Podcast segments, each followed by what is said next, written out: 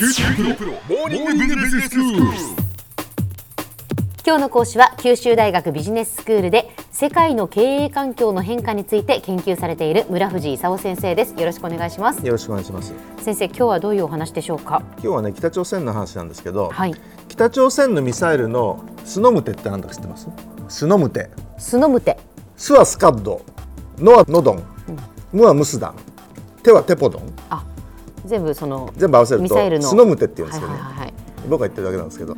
びっくりしましでた 言われているのかと思いましたけどあのその全部の、まあ、ミサイルのその種類ということですスカッド、ノドン、ムスダン、テポドンとはい、飛ぶ距離が違うんですよ。えスカッドってのは韓国向け、ノドンってのは日本向け、ムスダンがグアムまで飛んでって、テポドンはアメリカまで行くと。で、スカッドとノドンはもうできてると。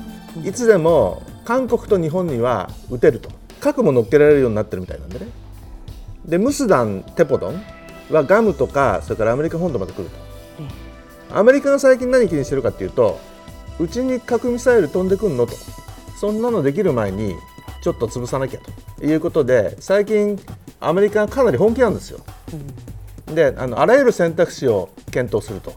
でなんでそんなことしなきゃいけないかっていうとねアメリカに核ミサイルが飛んでくるようなミサイルを北朝鮮が開発する前にね先制攻撃をして体制を変えてやれというのがそのアメリカが考えてること。はい。それでその中国にね中国さんなんとかしてくんないと。なんとかしてくれないんだったら私が一人でもやっちゃいますよ。ということをアメリカが言ってると。それでもしねそのアメリカがあの先制攻撃してね北朝鮮のミサイル基地全部潰してくれるんならねそれはそれで別に日本としては悪い話じゃないかもしれないんだけど向こうが先に撃っちゃったりとかね。12発アメリカが撃った時に向こうが12発こっちに撃ってくると。であのさっきも言ったようにもうあの韓国と日本に対するスカッドとかノドン完成してるんですよ。核ミサイルが。で1発2発だったらねまだあの SM3 っていうイージス艦から撃つやつとかねそれから PAC3 って言って地対空ミサイルで撃ち落とせるかもしれないんだけど、たくさん同時に撃たれるとね全部撃ち落とせるかどうか分かんないと、いうふうに言われてるんですよ。ええ。そうするとねあの東京福岡に飛んでくれば本当に大変なことなんだけどそうじゃなくてもね日本の中のアメリカ基地に核ミサイル飛んでくるとねとても大変なことなんですよ。ということでだんだん話が冗談じゃなくなってきたと。はい。いう状況なんですね。ええ。それでその韓国が SARD っていうね、まあ、ミサイル防衛システムを配備しようとしてると。はい。で中国がそんなことされたら北京でやってることも分かっちゃうと。言ってすごい反対してね。でサードを置く場所をそのロッテが売るっていうんでね。もう中国でロッテの人とか韓国人がいじめられると。いう状況がまあ始まってるわけですよ。でそういう意味ではね北朝鮮のその核実験だとかねそのミサイル実験が続く結果ね朝鮮半島がとてもきな臭くなってきてるというのがその最近の状況なんですね。ええで日本はあのさっき言ったようにあの海のイージス艦の SM3 だとかね地上からの PAC3 っていうね地対空ミサイルがあるんですけど、はい韓国がやろうとしてるあのサードってないんですよ本当は。でサードっていうねあの韓国と同じようなねあのやつ入れようとすると、え1機あたり1 2千億円かかると言われてね。で大体日本全体カバーするのに67機くらいは必要だと、まあ、ざっくり1兆円くらいはかかるとでもそれ入れても全部撃ち落とせるかどうか分かんないと。いうね。とても嫌な話なんですね。ええええ。でまあ韓国はあのサードを配備しようとしてるんだけどこれもその大統領が交代する中でねどうなるかよく分かんないと。いう状況なんですね。はい。で中国はどうしたいか。と。でもともと中国って北朝鮮は資本主義に対する防波堤であると。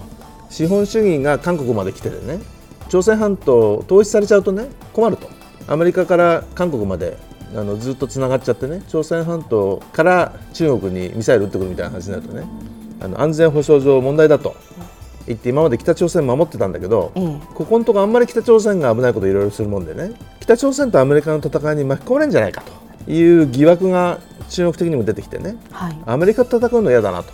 で将来はひょっとすると中国がアメリカと戦うこと考えるかもしれないんですけどまだ戦うと負けるんですよ。ということでまだあのアメリカと正面切って戦うみたいなねあの話はしたくないと。で我々的にもね中あの中国とアメリカなんかで戦われた日にはねもう第三次世界大戦なんでねあの先に日本がなくなっちゃうということなんで本当やめてほしい話なんですけど、ええまあ、中国もあの最近少しいい加減にせよということを北朝鮮にあの言い始めてね北朝鮮の貿易ってほとんど9割方中国が相手なんですよ。石炭なんかをねその中国に輸出したりするのを国連の安保理事会が制裁決議をしてね北朝鮮産の鉱物は輸入禁止ですというようなことを中国も守り始めたと。うん。いうようなあの状況なんですね。はい。だからそういう意味でそのアメリカ的に言うとまずあの中国が北朝鮮に核の開発をやめてちょうだいとかね。うん。中国と同じように改革開放してちょうだいというようなことを言ってもらったら言うことを聞かないかなと。ええでも言うこと聞かない人なんでねね 本当にどうなのかなとうん。いうのがかなり分かんなくなってきたんですよ。はい。それで一番心配なのはねアメリカもその自分の本部がやられるということになるとねあのかなり冗談じゃないんだよね。うん。北朝鮮がアメリカ本土に届く核ミサイルを作る前には何とかしないといかんと。これはあの当然アメリカ的にもねマストなんですよ。で日本人的に言うともうすでにあの日本に飛んでくる核ミサイルがあるっていう時点でね、ええ。あの嫌な話なんですけど、うん。まあ問題はだんだんねアメリカと北朝鮮が本当にドンパチするかもしれないという状況になってきたということなんですね。では先生今日のまとめをお願いします。あの北朝鮮の核実験だとか単中長距離ミサイル実験で北東アジアがとても不安定になってきたと。でアメリカは北朝鮮がアメリカに到達する核ミサイルを開発する前に攻撃する選択肢をね検討し始めたようである。で中国が北朝鮮を抑えないとアメリカと北朝鮮の間で核ミサイルが飛び始める可能性があるということです。今日の講師は九州大学ビジネススクールで世界の経営環境の変化について研究されている村藤勲先生でした。どうもありがとうございました。ありがとうございました。さて QT プロモーニングビジネススクールはブログからポッドキャストでもお聞きいただけます。また毎回の内容をまとめたものも掲載していますのでぜひ読んでお楽しみください過去に放送したものも遡って聞くことができます。QT プロモーニングビジネススクールで検索してください。QT プロモーニングビジネススクール。お相手は小浜もとこでした。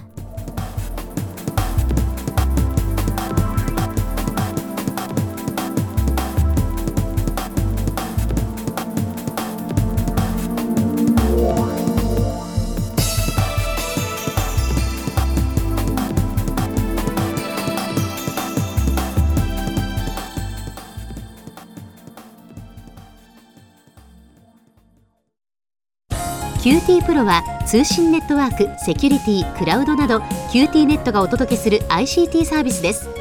九州中に展開した光ファイバー網を基盤に一番身近なビジネスパートナーとして九州の企業、自治体の皆様をサポートします。詳しくは QT プロで検索を。